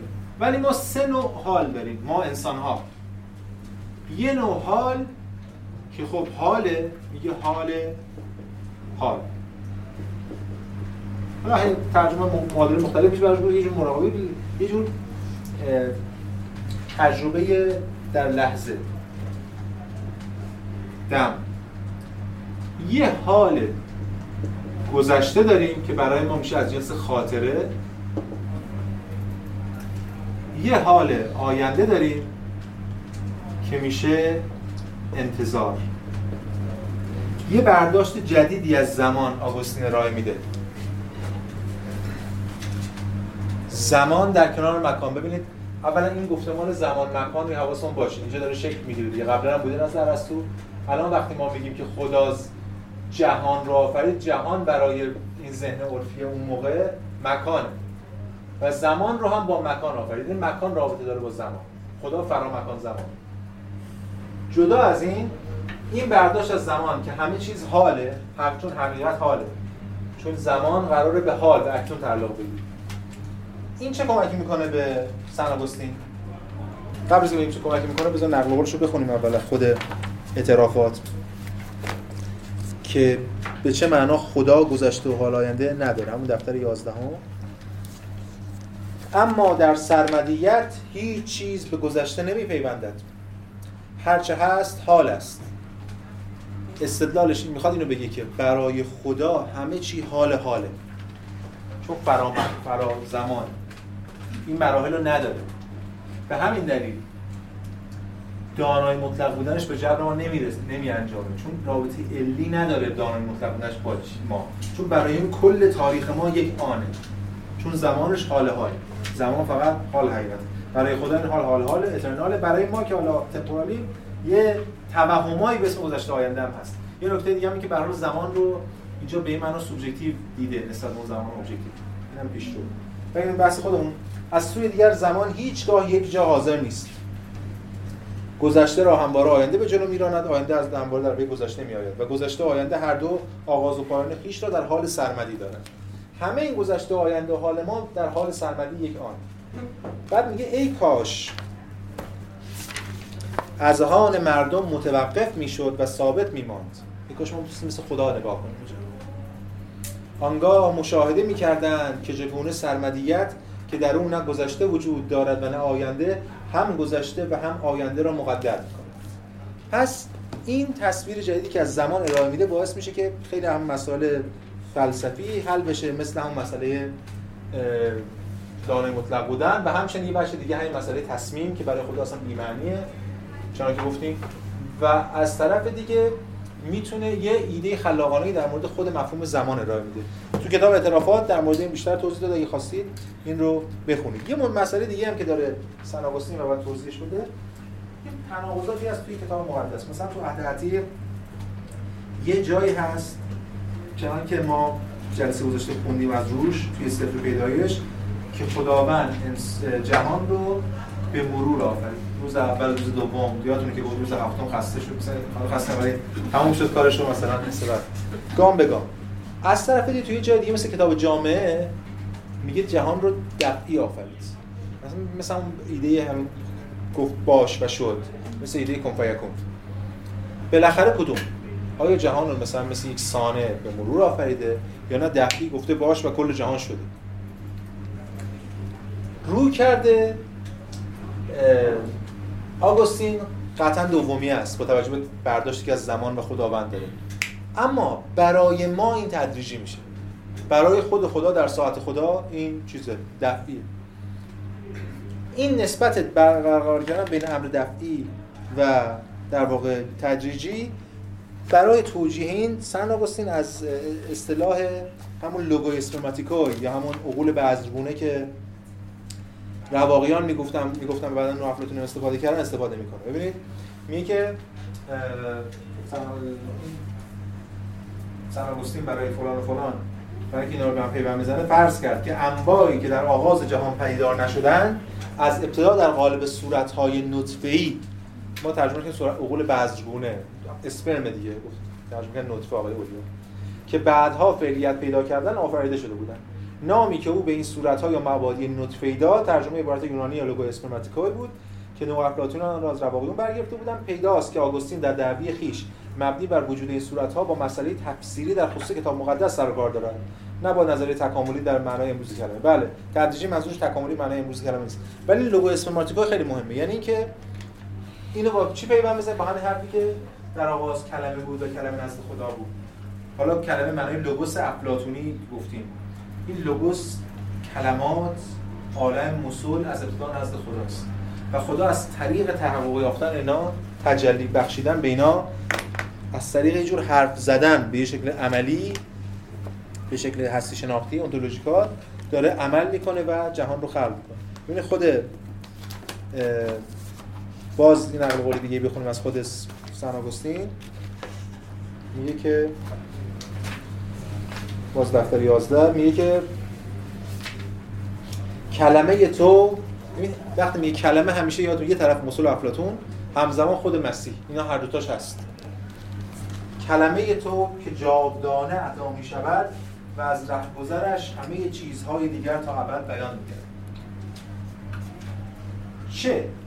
کلمه تو آن کلامی نیست که در آن هر بخش پس از ادا شدن به پایان رسد و جای خود را به بعدی دهد تا در نهایت تمام کلام منعقد شود. به همین دلیل ما میگیم کن فیکون اصلا خود اینکه کن یه سیلابیه مهمه. دو, دو, دو تا سیلاب استفاده دو کلمه نمیگه. کن. یعنی یک آن کل ماجرا اتفاق افتاده. باش. در کلمه تو همه چیز یک جا و آنن اما جاودانه بیان می شود اگر چون این نبود کلمت در خوش زمان و تغییر می شد و لذا نه حقیقتا سرمدی می بود و نه نامیرا. این حقیقت نامیرا و سرمدی کلمه تو داره اولش با مصول شروع کرده آخرش داره به خود مسیح که واقعا نامیرا و در واقع سرمدی ختم میشه. این از بحث تعارض عدد تعارضی که تو عددی هست و نسبتش با زمان و خلقت. به عنوان آخرین بحثم که بحثو جمع کنیم در مورد مفهوم شر صحبت می‌کنیم. استاد بفهم اینجا هنوز هدف از خلقت سوال نیست یعنی خب که چرا اون تصمیم رو گرفته یا سوال نیست چرا سوال بحثایی می‌کنن هولش دیگه نه نشد اینجا درش چون بحثاش کلامیه. مثلا اینکه در نهایت باز رو کرده مختلف وجود داره. تو خود انجیل هم هست. می‌خواست خودش رو بر خودش آشکار کنه. می‌خواست به, عدم لطفی کنه عدم رو به وجود بیاره. می‌خوام رو کرده مختلفی هست آره. ولی اینجا اصلا بحثش مطرح نکرد. و مسئله ما این نیست. مسئله ما اینه که بتونیم خل دایدی هم تونستیم خلق از عدم رو توضیح بدیم. توجیه کنیم. یعنی یه موقع از انگیزه های فیلسوف دینی مد نظر ماست که ما اونو بهش کار نداریم. انگیزه کلامیه. یه موقع از چگونگی توجیه عقلی یکی گذاره است که اونو ما سعی می‌کنیم با اون سر کار داشته باشیم. اون به در ما می‌خوره. ولی این بحث شما مطرح کردین سوال میشه میام نمونه‌های مختلفی جوابای مختلفی هم بهش داده. خب. مفهوم شر تا اونجایی که بحث ما برمیگرده و تا اونجایی که جلسه پیش هم دیدیم شر یک مفهوم در واقع مسئله داره توی گفتمان دین. به خاطر اینکه هم بارها گفتیم دیگه. یه رو کرد مثل مانوی ها که خود آگوستین هم گفتیم مانوی بوده دوره ای فهمیمشون روشنه. میگن آقا خیر و شر خیر از خیر شر از شر. تمام شد. یه رو کرد دیگه هم هست که مثل نوافلاتونیان که معتقد یه منبع خیر داریم و شر حالت عدمی. ماده حالت عدمی داریم. روشن که سن تحت تاثیر روکرد دوم. در نهایت برای سن با اینکه حتی خیلی از بعدا بعضی از برخی از کشیشا اینو نقد می‌کنن به خاطر که در نهایت نمی‌تونه اصلا شر رو و مسئولیتش بر انسان تبیین کنه.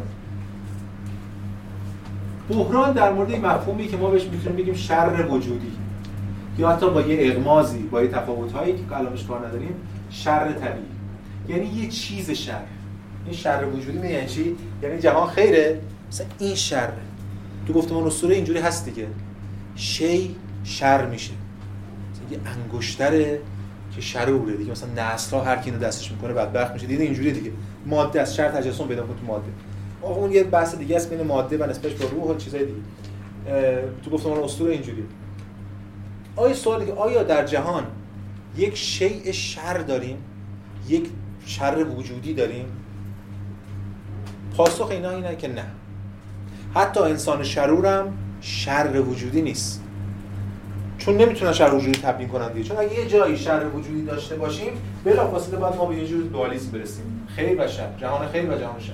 اینا نمی‌تونن بپذیرن. به همین دلیل در نهایت شر برای آگوستین یه جور حالت عدمی داره. یه جور حالت نسبی داره. نسبت به خیر شر. در واقع شر عدم خیره. چنانکه حالا دیدیم دی جلسه پیشم اشاره کردیم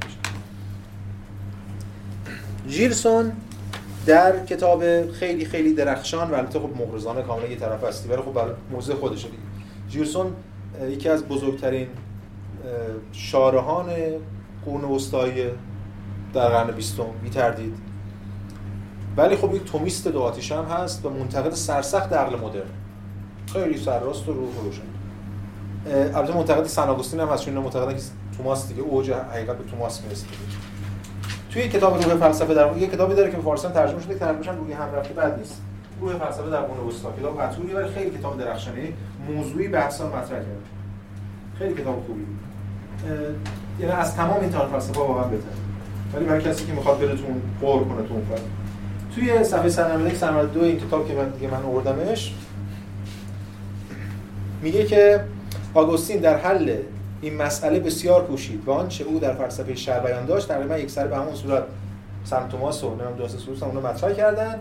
از اصلی که اتخاذ شد این نتیجه حاصل میآید که این دیگه ماجرا.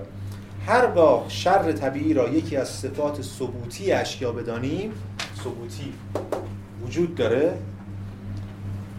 قطعا و بنابر تعریف شر تعریف شری در طبیعت وجود نداره. اگه ما شر رو منظورمون از شر شر ثبوتی شر وجودی باشه یا شر وجودی طبیعی باشه از منظر اینا شر وجود نداره. چون همینا اصلا خدا اومده. وجود رو خدا باشه و بدین ترتیب شر به خیر عقل تعبیر می شود. یعنی شر یه خیر عقل کوچکتر شده است مثلا کم شده است. یادتون هست که اون مثال هفته پیش مثل خورشید که نورش کم میشه. شر یه خیریه که کم شده از خیر بودنش. در واقع خیره. شر هم اینجور خیره. یعنی به صورت یکی از مراتب خیر در میآید. چه؟ خیلی هم شبیه نور نظام نوری سوروردی این گفته چه برای این برای اینکه اقل مراتب خیر باشد باید خیر باشد. اگه بخواد یه خیر کوچیک یه حداقلی هم باشه باید ذاتا که خیر باشه. برای نتیجه باید وجود باشد. زیرا چون خیر یک سره ناپدید شود وجود نیست که تمامی از میان میاد وقت وجود دیگه. اگه خیر بره دیگه وجود نیست. چون اگه خیر بره شر باشه و وجود داشته باشه گفتیم دچار سنویت میشه. شر ماهیت وجودی پیدا می‌کنه نبود فراتر رویم و گوییم که حتی اگر شر را به معنی فقدان خیری که میبایست وجود داشته باشد بگیریم حتی شر را اگه بگیم فقدان خیر. نه تنها نسبت به خیر بلکه اصلا عدم خیر باشه. باز هم باید بگوییم که این فقدان جز نسبت به آن خیر از لحاظ ثبوتی خود معنی نداره. حتی فقدانش هم چون فقدانی که وجود نداره باید با تکیه بر اون وجود داشته باشد. زیرا در واقع معنی فقدان کمال مخصوص آن خیر است. بعد پایینترش هم میگه میگه چنان که گویی شر با جنبه سلبی و عدمی خود نتواند جز به نفس خیر قائم باشد و جز نسبت به آن معقول گردد. آگوستین حتی سخن را به این پای رسانید و پیداست که در خوشبینی فراتر از این نمی‌توان رفت مگر اینکه فلان فلان. و البته بدین ترتیب نمی‌توان ادعای آن را داشت که مسئله را حل کرده ایم این دیگه داره تیکم میندازه به سن آگوستین. بلکه تنها می‌توان گفت که طرح آن را به یک سو نهاده یه مسئله رو در واقع طرحش رو صورت مسئله رو پاک کرد چون مثلا توماس برای خب بحث دیگه عمیق‌تر می‌کنه در مورد خیر و شر. خب اینم از بحث ما در مورد خیر و شر و با این اوصاف ما تونستیم یک صورتبندی اولیه‌ای از فلسفه سن آگوستین و به طور کلی. از اون فلسفه شیش قرن اول دوران مسیحی به دست بیاریم به لحاظ تاریخی اگه ما بخوایم خیلی فنی و دقیق صحبت کنیم ما هنوز وارد قرون وسطا نشدیم. قرون وسطا مال قرن هفت یا هشت یا نه به بعد وسیله کدوم دقیقه؟ اگه تاجگذاری شارلمانی رو بگیریم سال 800 میلادی از آغاز قرن 9 اون قرون وسطا قرون میانه اون اتفاقی که میفته تحت امپراتوری روم غربی و اون ماجرا از اونجاست. لحاظ فنی تاریخی. ولی به هر اون چیزی که متعارف تو فلسفه ما میگیم نیمه اول قرون وسطا نیمه دوم قرون وسطا این نیمه اول قرون وسطا و چهره شاخصش که سن آگوستین تحت تاثیر افلاطونیان تحت تاثیر نوافلاطونیان که روشنه.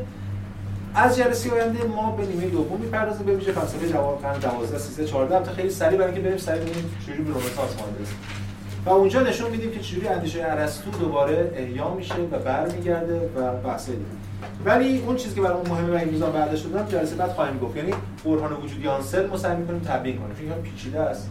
به درد دوران بعدی ما در دوران مدرن می‌خوره.